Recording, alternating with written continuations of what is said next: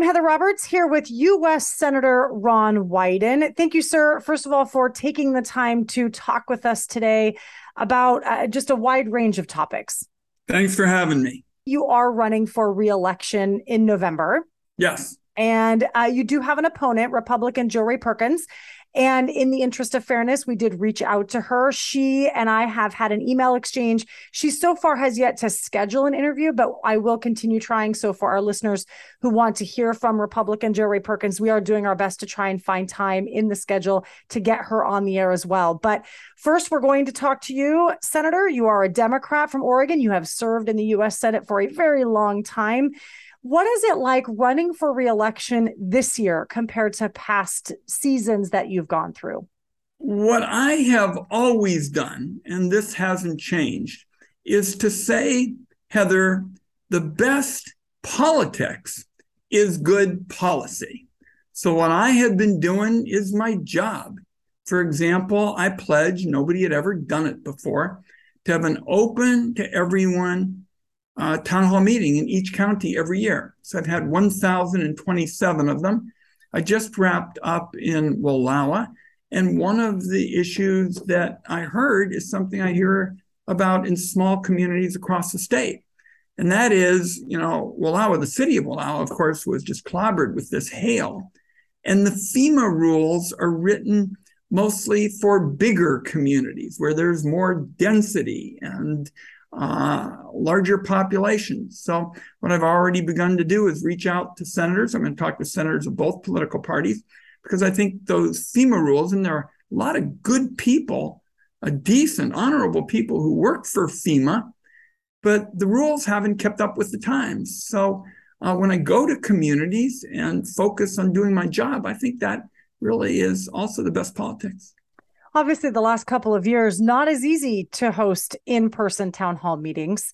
Are you back to doing those in person now? What we have done it's kind of a hybrid. For example uh, as soon as we wrapped up for the pre-election period i came home and i did an eastern oregon swing. We got in the car and what I would do is send out a notice that everybody in the county could have a chance to ask questions. And we went to a place like, for example, I went to the Wallowa Chieftain, and it's the newspaper, it's widely respected. And I took calls from there. And then, of course, I went out and met with the mayor and the local officials, and we focused particularly on how they would recover uh, from the hail because uh, government has to get that relief uh, to them quickly because, it, as you know, it snows pretty early up there. You know, they can have snow by uh, Thanksgiving, certainly. And I don't want senior citizens climbing up on all those roofs trying to make those repairs that they need to as a result of the hail. So,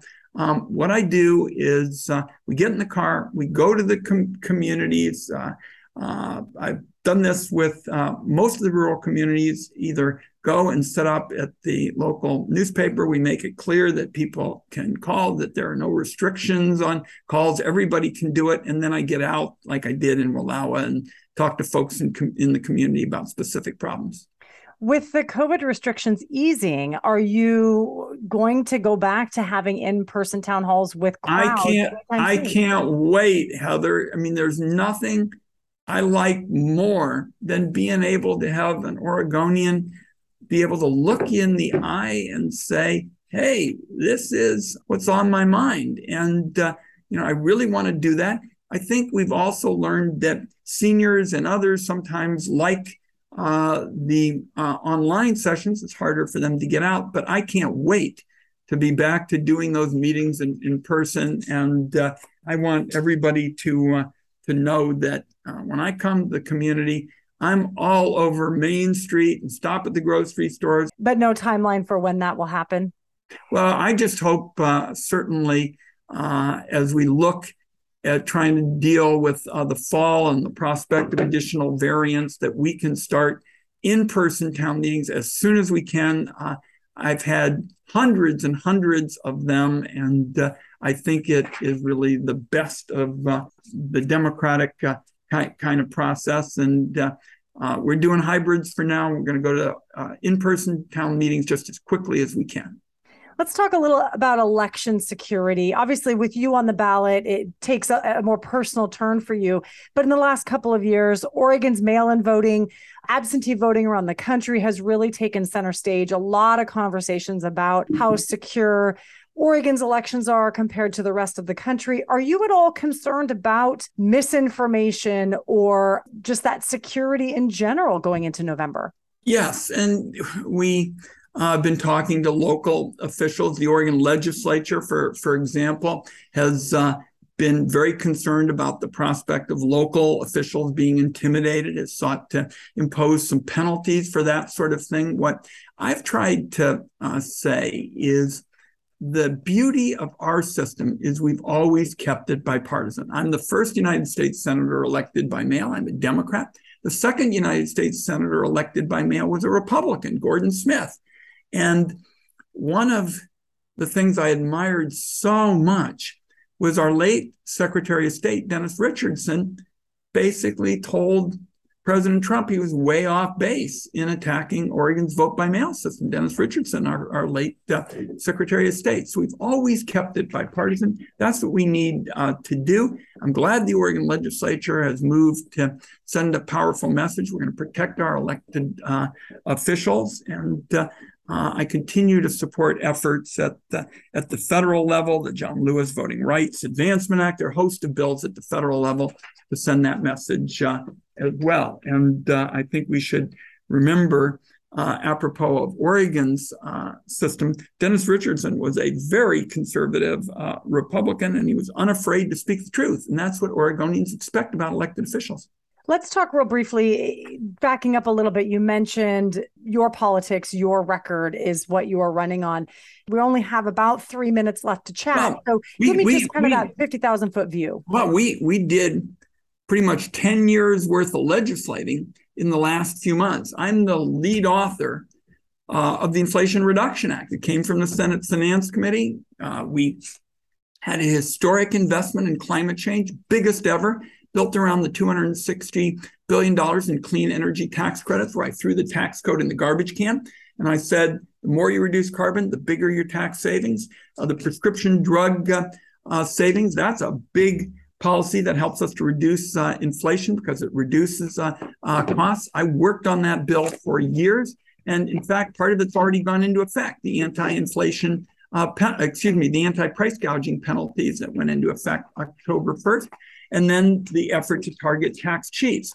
And also, in addition to that, I wrote the uh, provisions for the semiconductor legislation uh, that is going to encourage manufacturing in semiconductors and was able to, uh, in the recovery plan, the spring of 2021, get $113 million in federal assistance for small Oregon rural communities for transportation and broadband. And that's just in the last few months the president was in Portland. He dropped your name a lot during his speech. Do you think his support helps you in Oregon?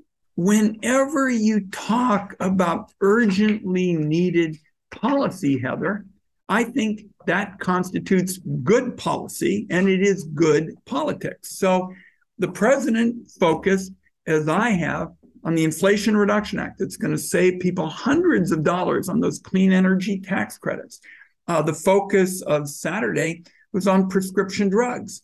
I led the fight to finally beat pharma on the floor of the United States Senate. Pharma was guarding that prohibition on Medicare uh, not being able to negotiate. They guarded that uh, provision that kept Medicare from negotiating like it was some kind of holy grail. Seniors thought it was a curse, and we lifted the curse for the first time, seniors are going to have real leverage at the bargaining table. The anti price gouging provisions went into effect this October. We're going to start negotiating on the most expensive drugs next year cancer and uh, arthritis drugs. There's a cap on insulin, there's a cap on out of pocket expenses. It may sound boring, Heather, but it's what I've felt since I went into public service. The best politics is doing good policy and I think in those last few minutes, the kinds of issues that uh, I'm mentioning are really good policy, and it really helps you know Oregonians who are getting clobbered when they go to the pharmacy line or the grocery store. We are out of time. This is probably our last chance you and I are going to chat in this capacity before the election. Last word, 30 seconds. What do you have to say to voters? People understand my record. There's a lot more to do. We haven't talked, for example, about housing. We haven't talked about mental mental health. We haven't talked about natural resources. Those, because we only have 20 or so seconds, they'll be right at the top of my agenda. And on housing, Democrats don't say this often. I'm a supply sider. We've got to increase supply. Oregon Senator Ron Wyden, we appreciate you taking the time to talk with us. Thanks for having me. You're listening to FM News 100.1 FM and 1110 KBND.